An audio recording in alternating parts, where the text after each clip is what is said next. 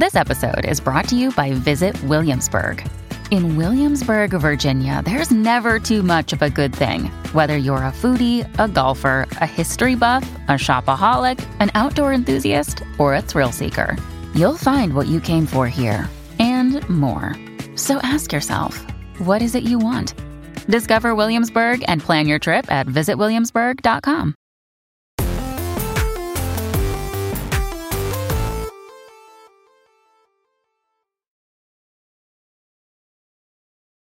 Yo, what's up? Welcome to Kind of Funny Games Daily for Monday, November 29th, 2021. I'm one of your hosts, Blessing Adeoye Jr. Joining me is the LaCroix Poppy himself, Tim motherfucking Gettys. We're back, baby, and it feels good. The intro did that thing that it does every once in a while where it oh, lasts oh, yeah. just a little longer than normal, and it's like it oh, throws oh, yeah. you off. It, that one second of silence feels like an eternity. I don't understand how it ever changes. It's all it's the same button. There is no other button. I press the same button every day, and sometimes, sometimes, for an unknown reason, it just goes a little longer. I, I, like it because on toes. Yeah, that's that's why I like it. It keeps me on my toes. I've, I've had it happen so it's destroying me much. emotionally. It's, it's I've had it happen so much. And now, like I'm like, don't let it phase you. Don't let it phase you. Don't change the facial expression. Just keep eye contact and just keep that smile until until your, yeah. your, face is revealed. I love it so Pearly much. Pearly whites, baby. How are you doing? I'm doing fantastic, man. I'm happy to be here with you oh, yeah. today. We have a lot of fun content. We're back. Kind of funny content is back. We've been gone the last back. couple days. We just reviewed Hawkeye episodes one and two. Those will be going up on youtube.com slash kind of funny soon. We got Matrix in review starting later today. Oh, what a oh, time man. to be alive. How excited are you for, for Matrix? I'm very, very excited. Very okay. Excited. Are you a Matrix fan? Yeah. I mean, I wouldn't say okay. I'm like a super fan, but yeah, definitely a fan. Gotcha, gotcha. I might, I might make this my opportunity to re- rewatch Matrix because, like, that's one of those movies that I haven't seen since like HBO the early two thousands. Since I was a kid, it's on HBO Max. Yeah, all of them Ooh, are. Man. The new one even's going to be on HBO Max when is it comes Animatrix out. on oh there? man, I don't know, dude. Animatrix is my shit. I've never. I was all in on Animatrix. I've always wanted to see it. I was promised that we were going to make that part of the review, but I guess it's not. That was fun because that was that was, was one of the ones where. That that was during, I believe that was like WB Kids, and that was during the Saturday morning cartoons block of like. No, I think you're thinking something else. The Am I thinking of something else? No, yes. you're right. I'm thinking of the Men in Black cartoon. That's very different. I don't know why. I don't know why the Men in Black cartoon is. I don't know why I got those things confused. I have no idea why. The Men in Black cartoon was on the WB Kids on Saturday morning, and that was my shit. But you never okay. knew what to expect. Bless two things. First off, I just threw my headphones down way too hard. Yeah, yeah. Second off, second off. Okay, I hate on. you. I hate you so I, much. But I'm gonna Google but, Animatrix real quick. The Men in Black animated show was fucking awesome. It was great, wasn't it? It was oh, really second, good. It was really second good. only to Godzilla the animated series. That was what was awesome. the Animatrix no. shit. It, the Animatrix wasn't a series. It, I mean, it was like a it was like an anthology film. Oh yeah. shit! It was four, wow. maybe five, nine, 15 minute. Not no way, nine. I think so. No, that sounds wrong. That's but wild. it was it was like uh, just anime stories from the Matrix world that fill in things between one and two. That's great. Was... All this this whole time I thought I'd watch Animatrix but it was Men in Black the cartoon. But like the point I was oh, making though, right. and I'm, I'm just gonna shift it to Men in Black the cartoon real quick. I forget what it was called. Was it Men in Black the animated series? I uh-huh. digress. Yeah. Uh, I think so. That was one of the ones where I would show up to WB Kids to watch Jackie Chan Adventures specifically and like Static Shock. And mm-hmm. then everything else was like, okay, we'll see if, if this stuff slaps or not. Men in Black, the animated series, was one that caught me off guard. Where I was like, "Oh, there's no way this can be." Even as a kid, I was like, "There's no way this can be good." And I watched it, and I was like, "This is incredible. This is incredible. fantastic. So good, fantastic content." But Tim, we got a whole bunch of fantastic content to get into. So let's talk about today's stories, which include a new Marvel MMO incoming, a Game Awards reveal that's been 2.5 years in the making, and more because this is Kind of Funny Games Daily. Each and every weekday at 10 a.m. live right here on twitch.tv slash kind of funny games. We run you through the nerdy news you need to know about. If you're watching live, you can correct us when we get stuff wrong by going to kindafunny.com slash you're wrong. If you don't want to watch live, you can watch later on youtube.com slash kind of funny games, roosterteeth.com or you can listen later on podcast services around the globe by searching for Kinda Funny Games Daily. Remember, you can use Epic Creator Code Kinda Funny on all Epic Store and Epic in-game purchases like Rocket League and Fortnite to help support the channel. To be a part of the show, to patreon.com slash Kinda Funny Games or bronze members or above get to write in, and silver members or above get the show ad-free with the exclusive daily post show. Housekeeping for you. About an hour after this KFGD ends, we're recording PS I Love You XOXO live on Patreon. That is going to be our PlayStation Now 2021 review. Uh, you can write in with your questions and thoughts about PlayStation Now uh, over on patreon.com slash kind of funny games for Janet and me to talk about on the show. And then our Hawkeye episodes one and two reviews up on YouTube featuring Tim, Nick, and Kevin breaking down all their thoughts and feelings on the new Marvel show. That is up on youtube.com slash kind of funny. And then tomorrow is Giving Tuesday, and we're raising money for Project Hope. Uh, what are we streaming? Well, Greg Miller is making a comeback to stream some Marvel's Avengers with Snowbike Mike and see how Spider Man plays on opening day. If you want to check that out, you can tune in tomorrow after Kind of Funny Games Daily on twitch.tv slash kind of funny games. Thank, excuse me. Thank you to our Patreon producers, Pranksy and Black. I almost like just choked uh, just. Today, brought to you by Purple Mattress, DraftKings, and Liquid IV. But We'll tell you about that later. For now, let's begin with what is and forever will be the Roper Report. It's time for some news. We have six stories today. A baker's dozen. Starting with our number one, a new Marvel MMO is incoming. This is from Wesley Yin-Poole at Eurogamer. The developer of DC Universe Online is making a Marvel MMO. Yeah. Dimensional Ink Studios, the latest name for the Austin, Texas branch of Daybreak Game Company, is working on a Marvel IP based ma- based massively multiplayer online game, according to an investor presentation. This investor presentation was published online by parent company EG7 and spotted by Twitter user and Twitch streamer Miller, not to be confused with Greg Miller. Mm-hmm. Development of the so far unannounced MMO is led by Jack Emmert, who co founded Cryptic Studios, designed and helmed, helmed City of Heroes, and currently leads the 10 year old DC Universe Online. That's all we know for now, but it's worth noting Daybreak Game Company has reportedly worked on a Marvel MMO a few years ago, but it was apparently canceled, sparking a round of layoffs late 2018. It's also worth noting that Cryptic Studios worked on a Marvel Universe on Marvel Universe Online in 2006 before Microsoft canceled it in 20, in 2008. Marvel Universe Online was later reborn as Cryptic's Champions Online. Gazillion Entertainment's Marvel Heroes launched in 2013, but shut down late 2017. Don't hold your breath for this new Marvel MMO, though. Uh, the investor presentation lists this under the longer-term projects. This could be a tw- this could be a 2023 game at the earliest. Tim, what does it do for you? Uh, this is pretty cool, you know, especially for people like Greg Miller that were like the number one fan of DC Universe Online, and for them to have found the success they did with that game over time. You know, it never yeah. really became like the biggest breakout hit, but like I think they really kind of found their footing. Uh, and to now take that expertise and partner it with uh license as big as Marvel at this point in time, I think could be really cool and really uh like good and vibrant for the community that is going to be interested in this. I don't like these type of games, so I don't really think this speaks to me that much. But um, I think that this is inevitable in in some way. I remember they announced Marvel Heroes back in the day um, that was semi like this. Um, I think mm. that one was a, a, little bit a different type of genre, a little bit. But um, this this makes sense. I, I'm not too surprised by it, and I'm definitely not surprised that it's a longer term project that we're not getting anytime soon.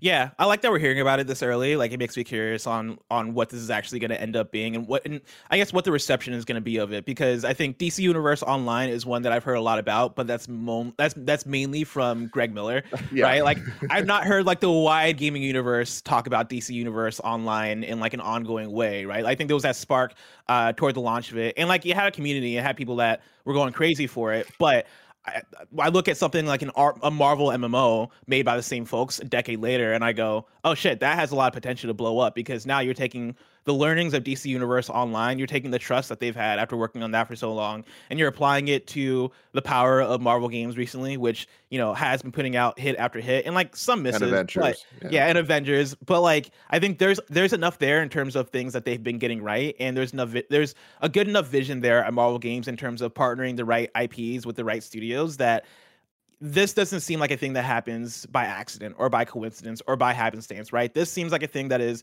hey, we identify you, we know what we want in a Marvel MMO, and you guys seem to be the guys that can that can bring this to fruition. And so for that, I'm excited about it, and I'm with you that It's not necessarily my type of game. A Marvel MMO is probably the the MMO that would get me into playing that type of game, and so I'm all about this. This sounds super exciting to me what, what's really cool about it too is just kind of seeing how the industry has changed since DC Universe Online first came out.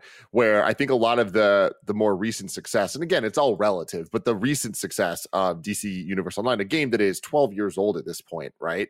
Like it is kind of the fact that it's still around in any uh, extent is very mm-hmm. impressive and i think that it's because we've seen things like it being free on playstation plus and it kind of like having these like new ways to get into people's hands and now that there's this kind of like understanding of free to play games and different types of uh, ways to, to monetize these ongoing live games i think that there's a lot of potential for them to have combined their expertise with the design of the game that they've already made with dc universe online modernize it a bit but then also have a better chance of actual success both with interest from um, gamers, where I think there are more gamers out there now that are willing to give MMOs a shot. Um, it's not just a PC thing; it is now translated to consoles as well, but like easily, um, which I think wasn't always the the case back in the day for for this type of uh, genre. So I, I think that this is the highest chance of success superhero MMO could ever have. Yeah, and I mean, and I mean, when you look at the lineage, right? These are the right folks to do it because they're talking. They're talking about like, you know, the studio that started off with City of Heroes, which was a huge superhero MMO, right? Went on to do DC Universe Online, and when you're talking about superhero MMOs, that right there is. I think eh, that that right there, I think speaks to legacy and speaks to, hey, we are the guys that have been doing this in the biggest way, and we're the guys that you want working on a Marvel MMO. My question for you, Tim, is do you think we're going to reach a point of oversaturation when it comes to Marvel games? Because when I look at a, when I look at a Marvel MMO, I think the thing that comes to mind immediately are the similar kinds of games that we've gotten in the space. And I know like it, technically these are very different things, but we have gotten things like Marvel's Ultimate Alliance and we have gotten Marvel's Avengers and we are getting Mid- Midnight Suns. And again, these are specific genres that speak to specific niches. But do you think we're going to hit a point where it's like, wow, we got a lot of Marvel? So I I think that we've already hit the point that it's like wow we have a lot of Marvel, but I I think that to the point you just made, I don't think these games are being designed at all to be like, oh, you need to play all of them. You know, like mm. them, the fact that they don't all connect. There's not like a gaming universe that they're it's building not the MCU. Here. No, it's not the MCU. It is very much kind of like, hey, what genre do you like? Cool, let's get into it. Like, here's a, a opportunity. I do think that they are aware of it, and that's why I think they're bringing brands like Midnight Suns, right? Like that is not necessarily the most mainstream of comic properties, but that's just where we're at as a mainstream audience, where there is an understanding of so many levels of Marvel events due to the movies and and um, the not just the Marvel Studios movies, but like at this point, 20 years of history of the X Men movies, the Spider Man movies, the Daredevil movies, the Fantastic Four movies. Like we kind of a lot of people out there get it, get these characters, get these stories. So doing something a little bit different, I think, is uh, uh, an all-time high in terms of understandability mm-hmm. for people, and just applying that to different genres and having different talented developers work on stuff like Insomniac working on these third-person action adventures, while we have you know the RTS being made by the XCOM guys. It's like that makes so much sense, and I, I don't think that that hits oversaturation because these are at the end of the day these are just characters and i think that a lot of people can look at it and see the marvel logo and be like oh it's all the same. It's not like the uh, an Iron Man game and a Spider Man game and a Wolverine game. Those are all different things because those are different characters with different motivations, both personally and character wise, but also from gameplay perspective, right? So mm-hmm. I I don't think that we're in a worry for that. Look at Star Wars, right? Like there's been so many bad games, but there's been so many good games, and I don't think that an oversaturation of Star Wars games was the problem back in the PS2 era. That was just a thing that people loved yeah, yeah, and I mean, through through the amount of Star Wars games we got during that era, right? Like there are the ones that didn't hit as well, but there are ones that really hit, and those ones that really hit are the ones that we remember. We still talk about, right? Like we still talk about those Battlefront games. We still talk about like the, I talk about Star Wars Racer for the N64, right? And how much I love that game. Um, but then there are plenty there are plenty of those ones that fell by the wayside, and like games that came out and you know, there were a moment. I think of things like Star Wars Episode Three on the PS2 that I played at a friend's house. Went, eh, this game's whatever, and then like didn't think about it again. But that didn't take away from me playing things like Star Wars Racer and other Star Wars games that I ended up loving. You know, I think a lot of this is kind of throwing things at throwing things at a wall and seeing what sticks. And you know, if something like Marvel's Avengers doesn't stick, that doesn't mean a Marvel MMO isn't going to stick, and that doesn't mean that they also get in the way of each other because they're very different things. Now on the same topic, of course, Greg Miller is the biggest fan I, I, know, at least, of DC Universe Online, and also a huge fan of Marvel's Avengers. And when we posted this news in the Slack, he replied saying, "I better get a call about this on KHD." So I'm going to go ahead and ring his phone. Whether or not he answers, we'll see. But just so we just so we can say that we did, I'm gonna ring him.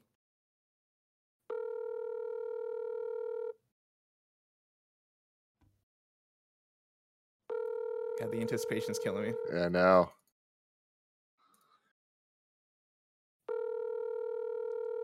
What the hell could he shot. possibly be doing right now? Jesus. Hey, he's busy.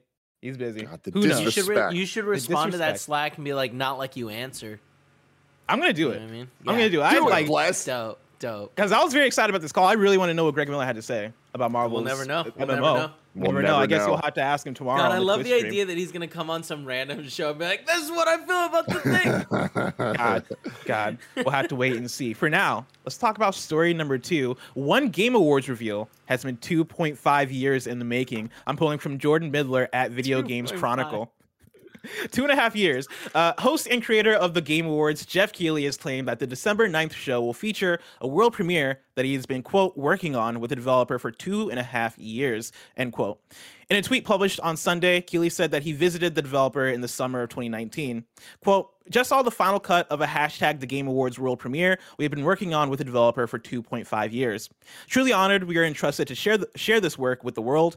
2.5 years sounds like a long time, but summer of 2019 was actually my last global tour to visit developers.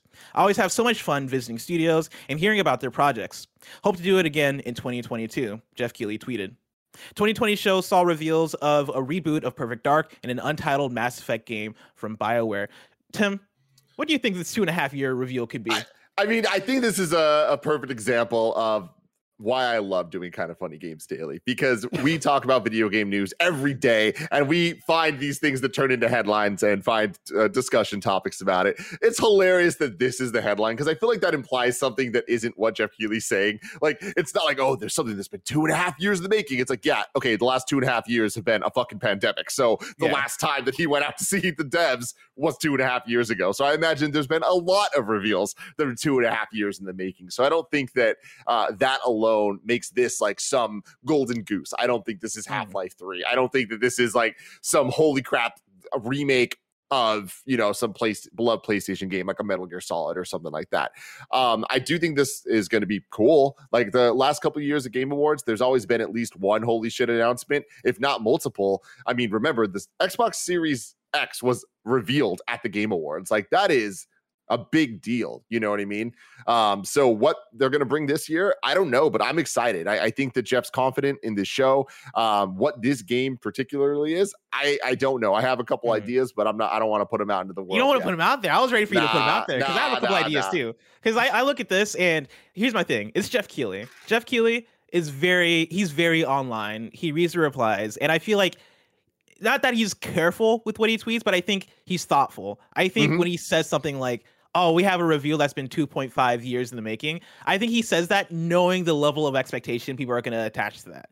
But, but, he also he explains it in his tweet that like two and a half years sounds like a long time, but summer uh, 2019 was actually my last global trip. So like even he it, kind of he like makes he makes it make sense, but also like he still said it, which makes me think that like oh shit, this might be some like some some cool thing. Not necessarily. I don't think it's the things that you also said. It's not going to be right. Yeah. I don't think it's going to be like some unannounced like Half-Life 3 that is here or like Metal Gear Solid or, or, something crazy like that. What I do think it could be is something that is that we know exists, right? But we haven't seen much of yet or still has info to come out. When I think of two and a half years, Tim, you know what was announced two and a half years ago?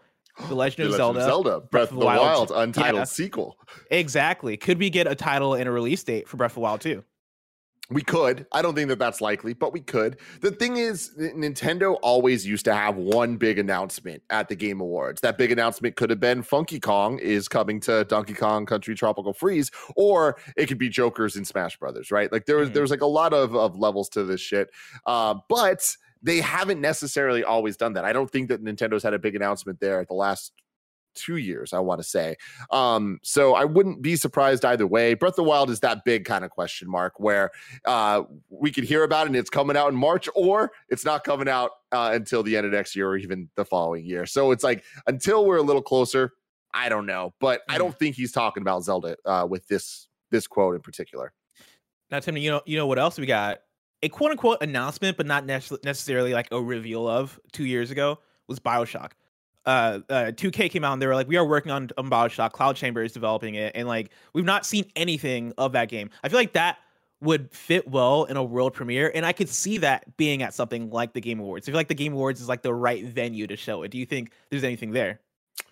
Um, I don't. I agree with you that a Bioshock announcement at the Game Awards feels right. Like that does feel like the the type of audience that Geoff's trying to to go after. Um, because it is that that blend of mainstream and hardcore, right? Yeah. Um, but yeah, it's it's always interesting because so many of these these announcements, like we're gonna get a bunch of world premieres. A lot of them are gonna be marketing things, like just advertisements, and some of them are gonna be uh games that we we know about, and then there's gonna be some banger ass announcements. Like that's just how this shit goes. Um, I kind of expect this to the, the whatever they're teasing here. I I think that it might be on that level of a, a perfect dark, right? Like we yeah. we got the reveal at the Game Awards a couple years ago for that, and I think that I expect that at the Game Awards, whether or not this reveal is it, I do think we're going to get at least a game announcement that we have not heard about or that's not we've heard about, but it's not officially announced. I think a new game will be officially announced that's going to make us go like, "Oh shit." Yeah. Yeah, and that's why that's why BioShock is kind of the reach for me and kind of the top the top that I'll reach for in terms of what this thing could be. It could be anywhere. It could be anywhere in terms of like hype below that, right? It could be the Chrono Cross remake. It could be plenty of things. But when Geoff talks about having visited stu- uh, the, the studio in 2019, it makes me think that it's something that either is publicly known or just known to be in development. Like, what studio would Geoff be Geoff visit and be at?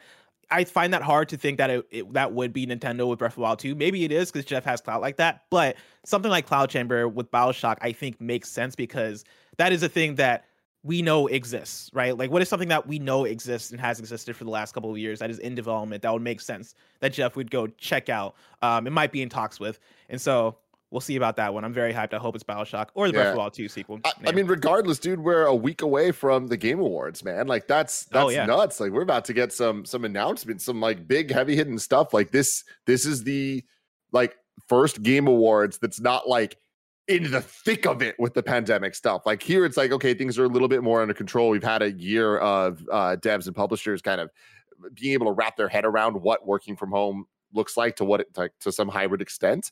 And I think that with that, we're going to get some announcements, maybe not things that are imminent, but I do think that we're about to get a wave of next gen which is current gen now, PS5, Xbox Series yeah, X announcements of of new gen of games that we're going to be playing in a couple years. But I think we're going to get a wave of things to be to start getting excited for the future for. What are your hype levels at? Do you think this is going to be a, a banger ass Game Awards? I you know, I I think that it's going to be a banger game awards. I don't think it's going to be the game awards of all time. Mm. Uh, I, I think that it, it could have been. I think this year really could have been it had the pandemic stuff not happened because the the the momentum that he's had the last couple years with these shows was like so fantastic and then yeah obviously having to do a digital show and all that stuff was not as hype i think this year it's the first show back i'm not necessarily expecting it to be like the a perfect 10 out of 10. Um, but I, I do think we're going to get some really, really cool announcements, some really cool updates. And I have high expectations, but that's because uh, Geoff and the team have proven that we should expect a lot from these shows. Yeah, I'm looking forward to it. I'm excited about it. I'm also thinking a lot about what next year is going to be because next year is already a banger. And you know, I, I wouldn't be surprised if there's a lot more to talk about at the Game Awards in terms of games that are coming out next year or might get dated for next year or that are announced that, that are coming next year because we're at that point of the new generation of consoles now where we've we've gotten over that first year hump. And even with the first year, this first year of video games for new gen has been fantastic. I think of killer. I, I, I think of 2014 when it comes to the PS4 and Xbox One, and that was a pretty dull year, right? Like there are some pretty cool games, like Shadow of Mordor was 2014, like some other games were 2014. Dragon Age Inquisition was 2014, and you had you had quite a few games that spoke to different people. But then 2015 came through, and that's when we got The Witcher 3 and Metal Gear Solid 5 and Bloodborne and Rocket League and like a bunch of games that really helped define what that generation was going to end up being. I could see next year being that like in terms of timing right that works out but then in terms of games that we already have announced you know, I mean, we talk about all the time, but like Elden Ring, Horizon Forbidden West, Saints Row, like Starfield, it's already looking to be a better year. God of War Ragnarok, right? And surely some of these things are going to get shifted and, and moved, and a lot of that has to do with pandemic and video games being hard to make and all these things. But we're hitting that point where now I'm like, shoot, yeah, like we're we're we're getting into the thick of it of the new generation of consoles. So I'm super excited about the Game Awards, and I'm super excited about next year. Yep. Tim, speaking of next gen, new gen console story number three, the Xbox Series S was Black Friday's best selling console. I'm pulling from Zach Zwiezen at Kotaku. It appears that over the Black Friday shopping period, it wasn't the Switch or PS5 that was selling like hotcakes, but instead the less powerful Xbox Series X sibling, the $300 Xbox Series S. As reported by Business Insider, the news comes uh, from the Adobe Digital Eco- Economy Index, which claims to have analyzed over 1 trillion visits to retail sites and also surveyed over 1,000 retailers on what items were selling better than others. All this data seemingly points to the big winner of the Black Friday shopping season being the tiny Xbox Series S. At first, this might seem surprising, but there are a few reasons this smaller Xbox is doing so well. For one thing, it's actually available at many stores. Right now, it's very hard to get your hands on a $500 PS5 or Xbox Series X. However, the Series S has been available to buy at various stores for days now, including GameStop and Best Buy. Another thing helping the Series S is Game Pass. Between Forza Horizon 5, Halo Infinite, and a large library of older games, older and newer games, uh, the service provides folks with a lot of stuff to play at a low cost. Interestingly enough, last year Xbox boss Phil Spencer co- told Kotaku that he expected this he, expe- he expected this saying quote I think over the generation our expectation would be that price really matters and that you would see the the Xbox Series S sell more end quote Tim, what are your thoughts on this? Does price really matter? I mean, I think this is this is great, right? The especially this weekend with Halo multiplayer already out, with Halo campaign coming in just a couple weeks next week. Holy crap, um, man! Uh, the video games have been so impressive the last couple years. The numbers they're putting up are just out of this world, setting records every single time. I don't think it's a surprise the Series S is the highest selling this weekend for every reason they just explained there. Uh, it really does come down to stock, but I'd be interested if that wasn't the um case like if it was unlimited supply of all these things how would that shake out right um i do think that xbox having that option and having the series s and x both be more than good enough uh, to be able to play all the games, I think is uh, really setting Xbox up for a lot of success, especially when you pair it with uh, Game Pass. I think that we're still at that point that the general public doesn't know the value of Xbox right now and is still a little confused with the amount of SKUs out there and uh, just with what the Xbox offering is. But you got to imagine in just a couple years, uh, what all it takes is somebody to to try Game Pass and understand what it is and to really be like, oh yeah, this kind of is Netflix for gaming in a way that I didn't ever expect video games to be possible. Like once you get that, and once more people get that, then everyone's going to be like, well, I need I need an Xbox of some sort because that, there's just such a value there. And if you're a value hunting person, three hundred dollars for the ability to play all of these games is really, really, really enticing. So I think Xbox made a very, very smart, wise call to to have the dual SKU setup, and I think that it'll pay off for them a lot more than it is right now once they get out of the Xbox One side of things. Yeah, like I think I think you make the good point in terms of what is the wider mainstream perception of the Xbox Series S? Do people know that you know this thing exists as a legitimate entry to next gen? And I think for that, it probably only takes a little bit of research, right? And especially on a Black Friday where people are like, "Cool, I want to get into next gen gaming, or I just want a new gaming console. I want to, I want the new freshness." How many clicks? How much research does it take to like look into? Oh shit, this is three hundred dollars and it's available. I can get it right now.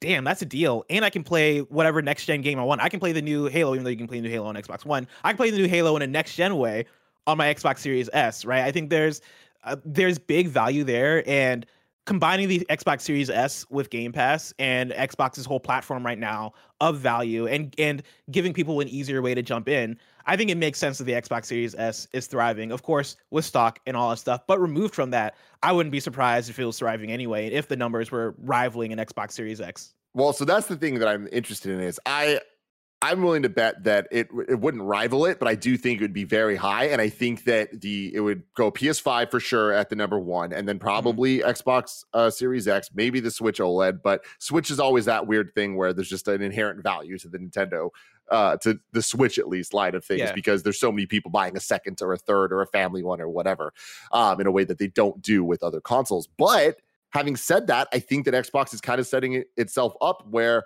more so than ever, they're kind of giving gamers the option to have multiple Xboxes in their house where they're like, cool, your big man cave mm-hmm. setup is going to have the Series X. But if you want another one for the bedroom when you just want to play a couple games, the Series S isn't that much money if you have the means to do that. And I think that that puts them in a unique spot that PlayStation right now PlayStation right now is just the premium, right? It's just the most yeah. expensive. It's like the, the, disc or the discless, and like uh, both of those are still the premium option, right? Yeah. Um, but I I'd be really interested to see the numbers if there weren't any of these limitations because I imagine that it'd go PS1 or sorry PS5, then Xbox Series X, somewhere the Switch in there, going down to the S, but combining the S and the X, would that outpace the PS5? That's the thing I'm most interested in. And mm-hmm. I think that there is a conversation there. And I think that that's a conversation that Xbox is probably thrilled to be in. Yeah, I'd be shocked if both of them together were outpacing the PS5. But on the opposite hand, I think that combined with people playing Xbox games on PC and people that, that just have Game Pass, uh, the user base there, I wouldn't be surprised if those numbers were high enough where Xbox is like, dude, we're thriving. Like this is what we want. Like when you when you take all of that into consideration with each other, the people that are playing Halo and Forza right now on Series X, Series S, and PC, those numbers are probably astronomical given the those games being included on Game Pass, but then just those those games being available on those different platforms. I'm sure that's huge. I would I would really like I would love a conversation about like how those numbers compare to like the PS5 console sales numbers and how like how each company views that because I think there's I think there's a lot there to dig into, and I wouldn't be surprised if Xbox are looking at their numbers right now and going, "Fuck, we are exceeding all of what what we predicted to be at right now." And so, mm-hmm. you know, Tim, speaking of value, let me tell you guys about patreon.com slash kind of funny games where you can go to get the show ad free. And speaking of ads, let us tell you about our sponsors. This episode is brought to you by Liquid IV. Did you know that colder weather makes it easier to miss the classic signs of dehydration like overheating and perspiration?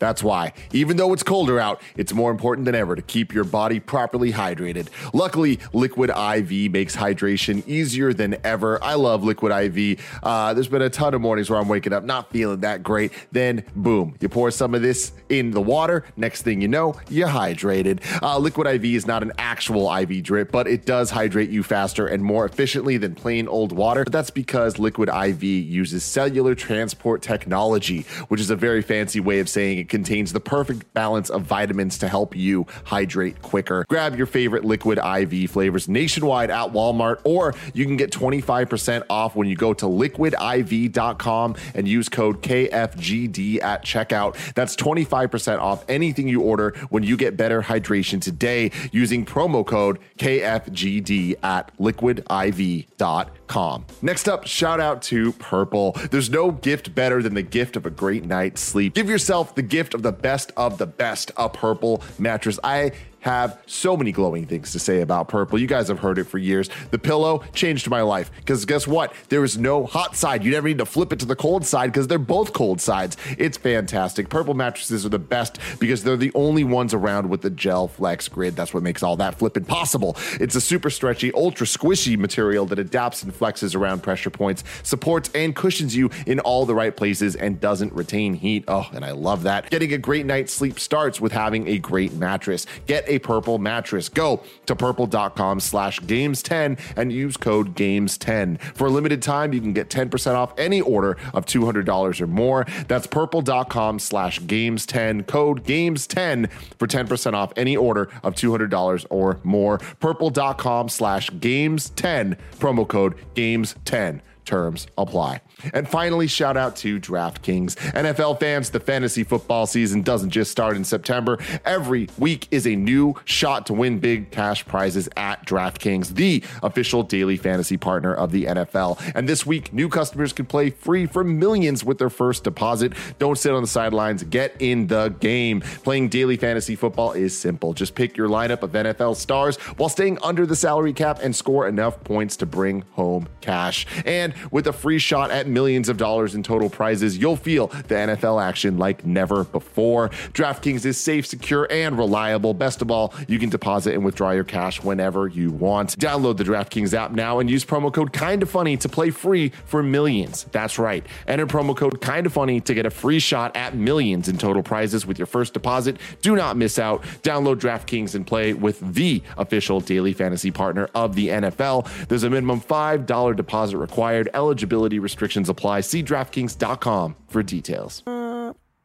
Tim, you know what it is? I think where my mind got uh, things crossed with the Animatrix and the Men in Black animated series was that Will Smith was picked to be Neo originally, right? In in in the Matrix, he was he he was supposed to be casted as Neo before he was like, no, I'm going to do Wild Wild West instead. And then you know Keanu Reeves, the homeboy, ended up getting it. I think that's what where an, I got what like, the an lines interesting crossed. decision that was. You know what I mean? Or he was like, I just I just believe pro- in Wild Wild West more. You know. You know what they did? They probably showed him that tarantula at the end. He was like, "Holy shit, this Yeah. I is bet next you. level." I bet you Sisqó was like, "Yo, man, this like I I like I'm involved in the music. This shit's gonna be a banger." Well, that, Yeah. yeah, that's the was. problem. He The fucking nailed it, Wachowskis, you know what I mean? the Wachowskis were like, "We can't. You're not going to get a, a, a song at the end." And he was like, "I'm out. Can't do it. Yeah. I need to rap." yeah, he's like, "I can't be contained. I got to get these bars Plus- off." Uh, it's funny you bring this up. I don't want to go off too much on a tangent here, but this Mhm. weekend I listened to Will Smith's Lost and Found album Oh for the god! first time in about 10 years. And oh, what a banger it is. It really is good. Which album? Which which album was this? It's like 2006 album. Was this the one with Switch It's on like, it? come, yeah, it's the one with Switch. Oh my god! Yeah, no, I dude, Right? what a banger of an album! Yeah, it's No, underrated, love man. I'm telling you. I, I, love that album. Tim, speaking of Keanu Reeves and Cyberpunk World, story number four Cyberpunk 2077 is getting a recent boost. This is Andy Robinson at Video Games Chronicle. A Cyberpunk 2077 designer has thanked fans following a flood of very positive user reviews on Steam this week. Cyberpunk is currently Steam's global top seller, following a 50% price discount as part of Steam's autumn sale, which saw it reduced from $60 to $30. The influx of new players appear to have had a, a much better experience with the RPG than those who picked it up at launch, since the game's user rating has been upgraded to very positive thanks to more than 18,000 recent reviews. Previously, 2077 had a mostly positive user rating based on some 404,000 combined user reviews submitted to date. Responding to the news, CD Projekt's quest director for Cyberpunk, Powell Sasko, uh, thanked fans on Twitter. Quote, You can't imagine what it means to me, he wrote. Thank you so much, end quote. In June, CD Projekt said it believed Cyberpunk 2077's performance had reached a quote satisfying level following six months of patches designed to improve the game from its much criticized launch state. Launch state. Speaking in a new interview with a Polish uh, economic newspaper, Adam Kiciński argued that the brand awareness generated by the game means it'll eventually be seen as a success, despite its rocky launch last December. Quote, We believe that in the long run, Cyberpunk 2077 will be perceived as a very good game, and like our other titles, it'll sell for years, especially as the hardware gets more powerful over time and we improve the game, he said. Quote, we're working on updates all the time, and we're also working on a, on a version for the latest generation of consoles. Of course, the original release taught us a lot. It gave us a kick and motivated us to make changes that'll that'll make us better in the future. End quote. Tim, does this one surprise you at all?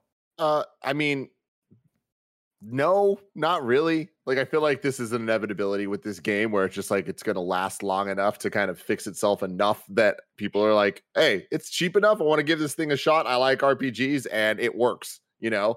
And if Mhm. you, there's, the, what people need to remember is the majority of people out there aren't reading these headlines. They don't know this whole story, and they're just like, "Oh, there's this game, and if it has good reviews and they're playing, like, hey, this is great." If it is great, then that's all they need to know. They don't care about the launch. They don't care about the tumultuous year and a half or whatever it's been.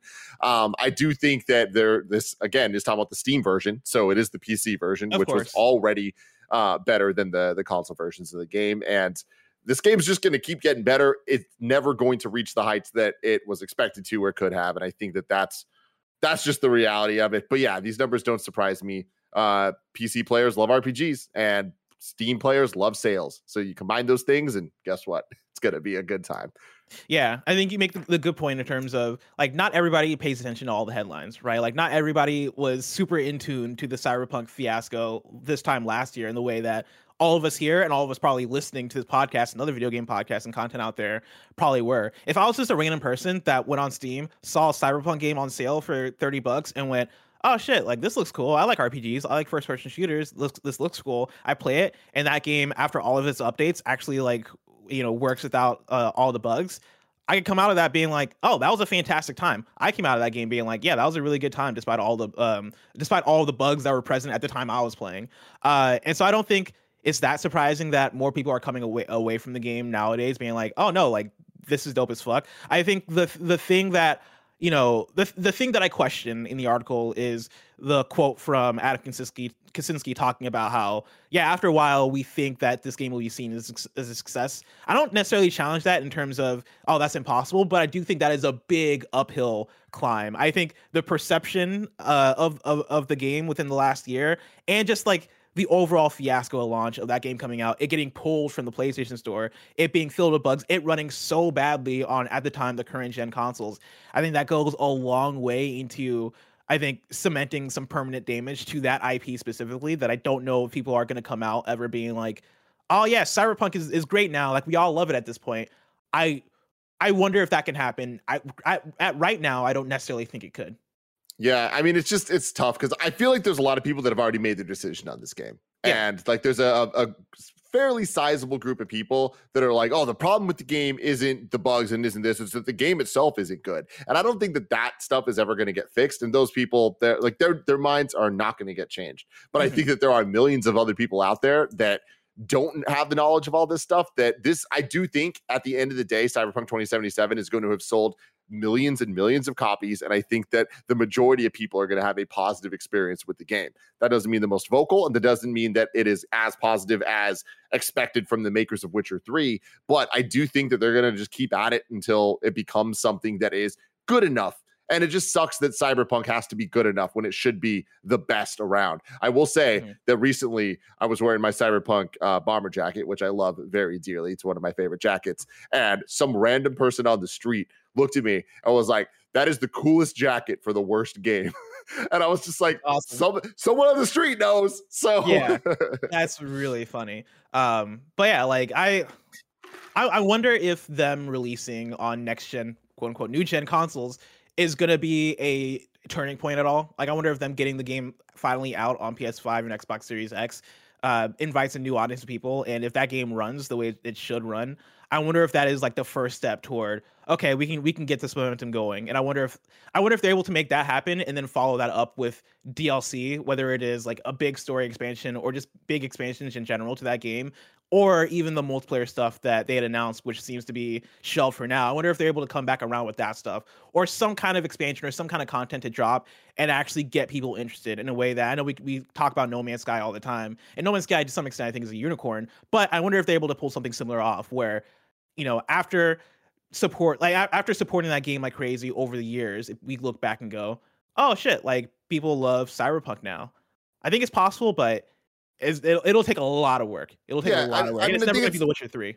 It, I mean, I don't know that it's not going to be The Witcher 3. Like, the thing is, that it will never be The Witcher 3 in the sense The Witcher 3 is beloved from day one. Like, yeah. so yes, it will never be that. But will it hit the sales numbers? Will it have the Steam reviews? I don't know that it won't. Like, I do think that they mm. that there's a big chance that it eventually turns it around for that group of people, which is a very sizable group of people. Yeah, and th- them being confident in it too I think invokes some hope because and I remember uh, earlier in the year when they put out their like marketing strategy for what CD Projekt Red was going forward, they they had Witcher and Cyberpunk as their main pillars and everything working under that. And right now the Witcher machine is going, right? We got of course like the Witcher brand already established from like the books, but also we got the Witcher Netflix show. They got Witcher Gwent game. They got other Witcher stuff. They got the Witcher main game. They're probably going to work on another Witcher. We got Witcher coming out, Witcher 3 coming out on next gen. Like they have that as a well well oiled machine. The other half of that is Cyberpunk, and they want Cyberpunk to be that, and they want so badly for Cyberpunk to be that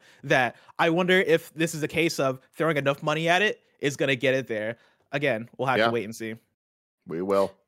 You know what? What else we'll have to wait and see for? Half Life 3. Story number five. Half Life 3 is reportedly not in development as Valve focuses on the Steam Deck. Uh, this is Chris Scullion at Video Games Chronicle.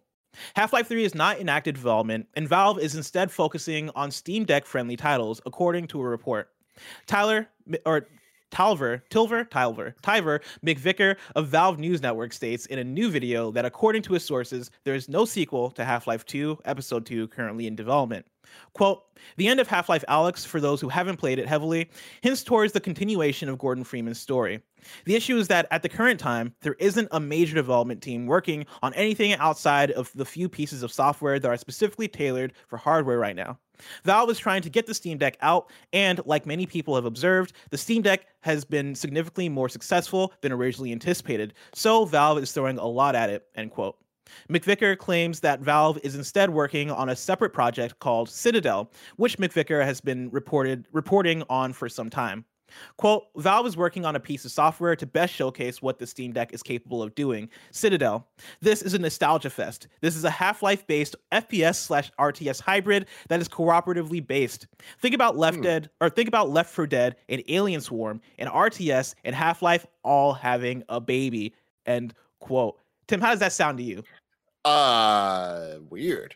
Yeah, right. I mean, look, at the end of the day, it's Valve, right? So it's like they're gonna do something and they're gonna do it right, whatever it is. Mm. Uh, but it is interesting that they're they're not doing Half-Life 3. I guess that's like the less surprising part, uh, or at least not working on it right now. But the the Steam Deck, them kind of trying to make a game that to show off this, what the Steam Deck is capable of doing. That's something that I yeah. shouldn't Sorry, I'm laughing, I'm laughing, at chat because like there was, there was a honk that happened like 10 seconds. 10 seconds ago there was a honk and like i was like maybe chat didn't hear it and like I, I don't know where it came from. I don't know if that was kevin or you. It was me. This construction going on it outside. sounded so weird too. It was like a normal honk. It, was, it, sounded, it sounded like a cartoon. Like yeah it, it sounded like some looney tune shit. The whole chat's just honk honk honk. Oh i fucking love it. Oh um, god sorry about that. so no it's all good. Uh but like i i kind of didn't expect them to want to be creating software for the Steam Deck, right? I kind of expected mm. it to just be more like, hey, it's a computer, it's a platform to, for all the things that you already have on Steam. I didn't really think of them like, oh, we're going to make stuff to show off the the use case for it, which I think yeah. is cool. In the same way that with their their VR unit, they they made Alyx to kind of like really be the showcase for that that system, if you want to call it that. Mm-hmm. Yeah, and I'm, I'm I'm right there with you that I did not expect them to put to start on develop developing software that is focused on that. And I think that is purely because they've seen such a response for it that maybe they they look at that and they're like, okay, this warrants us to actually put in more effort. And for hardware that is seeing this type of um reception, like this type of this this amount of people showing up for it, we have to we have to actually tailor content for this now. We have to give people even more reason to show up for it, uh, so that we can keep that momentum going. And so that uh, surprises me, but for the reasoning doesn't necessarily surprise me. The thing that surprises me more is the description of this game. That is, again, think about Left 4 Dead and Alien Swarm and RTS and Half Life all having a baby. That sounds ridiculous, and I cannot wait to see the reveal trailer for this. Like, I hope I hope it actually comes to fruition, just so I can like see what this is, because that sounds bonkers, and that sounds like it sounds like a thing that people aren't asking for. But I wonder if it becomes one of those things where people go, "I wasn't asking for this." But uh I'll play this because this yeah yeah I mean th- it's just weird enough that it could work but it's also not that surprising it's like taking a that the the RTS side of things like uh Mario plus Rabbids Kingdom Battle right but yeah. adding that adding some first person shooter elements to it I think it could work yeah and I think it, it, it, could work when you when you combine it with like the Half Life IP. Like yeah, I wonder, totally. I, I'm I'm very curious about that. It sounds cool and strange and different. And yeah, I'm all about it. I do think it's it's sad though that like it seems like they're not working on a mainline Half Life thing. Because I know that's another thing that people are actually asking for. But it's Valve. I don't think we really expected it at this point. I think at this point, a lot of us have given up hope that, that they're working on that. But Tim, mm-hmm. you know what I'm hopeful for? Is story number six. Amazon wants to make a Mass Effect TV series. Uh, this is Luke Plunkett at Kotaku. It was first announced all the way back in 2010 that beloved sci fi series Mass Effect was being turned into a movie. The project was only officially canceled earlier this year when BioWare's Mac Walters revealed that Legendary Pictures had finally walked away from the project. Deadline is now reporting that Amazon is nearing a deal to turn Mass Effect into a TV show instead. Tucked away in a story that's otherwise about the debut of Amazon's new fantasy series, Wheel of Time, is this short bit from Amazon Studios head Jennifer Salk. Quote, one of the company's newest hopefuls in the arena is Mass Effect. Amazon Studios is nearing a deal to develop a series based on the best selling sci fi video game franchise from, from Electronic Arts. you will see us continuing to invest in a fantasy in fantasy genre of all kinds. We have a genre focused team on the ground in studios who work tirelessly with our creative partners on those slates, and you can look forward to more. Salk said. I think this sounds cool. It does sound cool. I mean, it's interesting right now with uh, the streaming wars that are happening of everybody gobbling up IP and trying to get that next hit, right? I think Game of Thrones and Walking Dead kind of changed the game in terms of TV and what expectations are for serialized storytelling um, on a kind of AAA budget to use game terms uh, for TV shows, right? And now we mm-hmm. see uh, the influx of that with even the HBO Max shows and with uh, Disney Plus, uh, Marvel and Star Wars shows. And I think that Amazon is in a unique place right now where they kind of don't have their mega hit, but they are kind of like having like little corners and pockets of hardcore fans for things like Invincible or The Boys mm-hmm. and Wheel of Time. I, I, feel like obviously they want it to be their big Game of Thrones moment, but it doesn't seem to be kind of doing that quite yet. Um, and I don't know that it ever necessarily will. Uh, but this makes sense. I think that kind of mining video game IP for movies and shows makes sense. Obviously, like comic books, um, found the success there, and now there is legitimately 14 comic book shows coming out uh, at, at any given moment for the next couple years. And I think that we're going to start seeing a lot more video game things as well. And I I don't think that there's necessarily that same worry that we've had before of like, oh, it's just going to be a video game movie. They, those fucking suck. Like I think that now there's an equal chance of them sucking or being cool, depending on what they are. And they might not be what you expect, but mm-hmm. things like Sonic the Hedgehog, Detective Pikachu, right? Like they're fun. It's not necessarily Pokemon in real life, uh, the one for one adaptation. But sometimes that's fine because I just watched Resident Evil Welcome to Raccoon City this week, and that was as close to a straight adaptation as we're ever going to get. And let me tell y'all, go Not watch good. that fucking movie. It is trash and it is going to make you laugh so fucking hard. Oh There's music choices in it that are baffling, blessing, baffling. The amount of times they reference the game in a on the nose way, it's like, whoa, they just did that they did. Did they just reference the Jill sandwich? Yeah, they did. Yeah, they fucking did. And they don't let you not miss it. Like you gotta. Oh, did God. somebody punch a boulder at some point? Did Dude, anybody punch a boulder? No boulder punching. Okay. No boulder punching. But anyways, Did it's a fucking trash fire movie.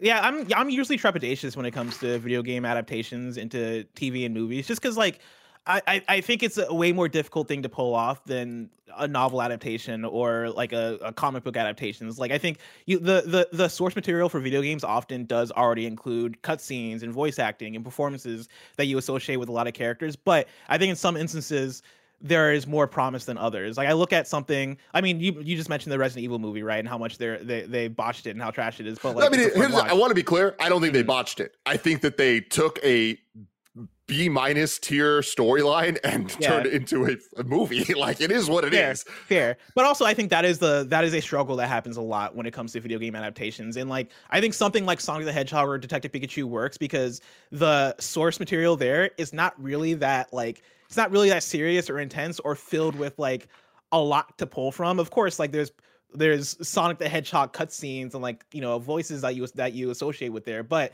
it's so non-serious and it's so kitty that I'm not gonna get mad at a Sonic movie that like is fine, right? I'm not gonna get mad if Detective Pikachu isn't the greatest thing of all time. Mass Effect is one that I think a lot of people have a lot of um it like people people have a lot of expectation for, right? Mass Effect has fans and fans that are fans of it because of the world and the narrative. I think the thing that gives me hope with Mass Effect is that for that it is a world that uh, you can adapt as opposed to like the specific one for one stories of Mass Effect 1 through 3. You don't have to do that, right? I, that, and that's one of the things I liked while playing Mass Effect for the first time earlier earlier in the year through the Legendary Edition. From Mass Effect 1, they establish a universe. Like you go into the the glossary, you go into the uh, I forget the exact the exact word for it, like the compendium thing that tells you what all the different races are and who the different characters are. And it's like, dude, they are establishing a universe here. And I think with that, if you're going to adapt something like that, you have a lot to play around with that isn't just the main characters, right? You don't have to make a story around Commander Shepard if you don't want to. You can just make a story that takes place in the Mass Effect universe that uses a lot of the same things established in the the game, but you know takes your own approach and doesn't feel pigeonholed by that. Um, and so like I I I think there's a lot of a lot of potential there. I'm excited for this. I hope I hope this comes to fruition and I hope it hits because I think there's something that you can do. Yeah, th- you can do something really cool with this. Yeah, I mean, sci-fi needs budget. That's the one thing, and I, I, Yeah. I it needs budget, but for a story like Mass Effect, it also needs time. So I think making it a series is the right call. But is Amazon going to invest enough to make it work? We'll have to see. It, they, they've proven production studios have proven that they can make streaming sci-fi content work with things like Star Trek Discovery. Where like you look at that, you're like, how the fuck is this a TV show? Like they really did the damn thing, and Mass Effect needs to hit that level, and I don't know that it will uh, with Amazon. Like that is Amazon Studios is probably one of the least exciting of the groups for me to to, to have this happen. But at Yeah. the same time, they once in a while have things like the boys, which grant, granted much smaller scale than something you'd expect for a Mass Effect for that. But even that is Yeah. pretty CG heavy, and it's not distracting. Yeah. Uh, shout out to chat. Codex was the word I was looking for. Uh, I appreciate that. And then somebody else in chat mentioned Arcane, which I think is a really good example of, oh yeah, like take inspiration from the universe, take the universe and tell tell a story in there that doesn't have to be one for one with a specific story that's told through the game. Uh, and yeah, like I think I think we're getting more examples of that. And so yeah, I'm looking forward to what this is gonna be. But Tim, the Mass Effect TV show is just so far away. Mhm. If I want to know what's coming out to mom grab shops today, where would I look? The official list of upcoming software across each and every platform, as listed by the Kind of Funny Games Daily show host each and every weekday. Do do do do do do do do do do do yeah. Yeah. God Out damn. today, we got Guardian of Lore for Switch. Uh, new days for you. Atlus has announced that 13 Sentinels Aegis Rim is headed to Nintendo Switch, uh, launching April 12th, 2022. And then Crown Tricks Collector's Edition is launching December 10th. Remember, you can go to patreon.com slash kind of funny games. You can you can skip the ads, you can write in with your questions, but you can also write in with your squad ups, just like Zombie High X23 did. They wrote in and said, a little different for a squad up, but tonight is the second night of Hanukkah. Can the Jewish best friends get a happy Hanukkah from the kind of funny games daily squad? We would appreciate it. Thanks. And of course, Zombie High, have a very happy Hanukkah. Hell yeah. That's awesome. Uh, remember, you can go to kindafunny.com slash you're wrong. You write in let us know what we got wrong, as we got it wrong, so we can correct it for those watching later on youtube.com slash kindafunnygames and on podcast services around the globe. Uh, Nano writes in and says Animatrix is on HBO Max, which I think we mentioned, but Yeah, we said that. there you go. There you go. Animatrix is nine shorts. Thanks for nothing, Nano. Uh, Nano says says the Wolf Among Us 2. This isn't you're wrong, but I, I guess it's a good one to point out. The Wolf Among Us 2 was also revealed two and a half years ago, and we've seen nothing since. So there you go. Uh, mm, mm, mm, mm, mm. yeah, that's pretty much it. Hell pretty yeah, it. man. Yeah, Look at us, it. bless. Killing the us. game. killing the game. Uh, if you want to know who's hosting this week, uh, the days go like this. Tomorrow, you're getting Tim and Gary. On Wednesday, you're getting me and Tim. No, it's not me. It's not gonna be me Wednesday. I don't know who it's gonna be, but it's not gonna be me. It's gonna be me and you question gotta, marks. you gotta get it. You gotta get a host, bless. Okay, cool. And I'm also looking at the calendar because I don't think I filled this out. I don't think I've updated this since like last Tuesday because we've had the week off. Uh, okay, here we go. Here we go. So Tuesday, Tim and Gary. Wednesday, me and question marks. Thursday, it's Tim and Tam. Then on Friday, you're getting a special episode with Janet and Rebecca Valentine. So look Hell forward yeah. to that. If you're watching this live on Twitch, after this is Mike and Nick with a kind of funny morning show. So get hyped for that. If you want to catch that stream later, you can subscribe to youtube.com slash kind of funny plays. Remember, this has been kind of funny games daily, each and every weekday live right here on twitch.tv slash kind of funny games. We run you through the nerdy news you need to know about. We have a Patreon post show for those that are subbed at the silver level of patreon.com slash kind of funny games. So stick around for that. Otherwise, until next time, game daily.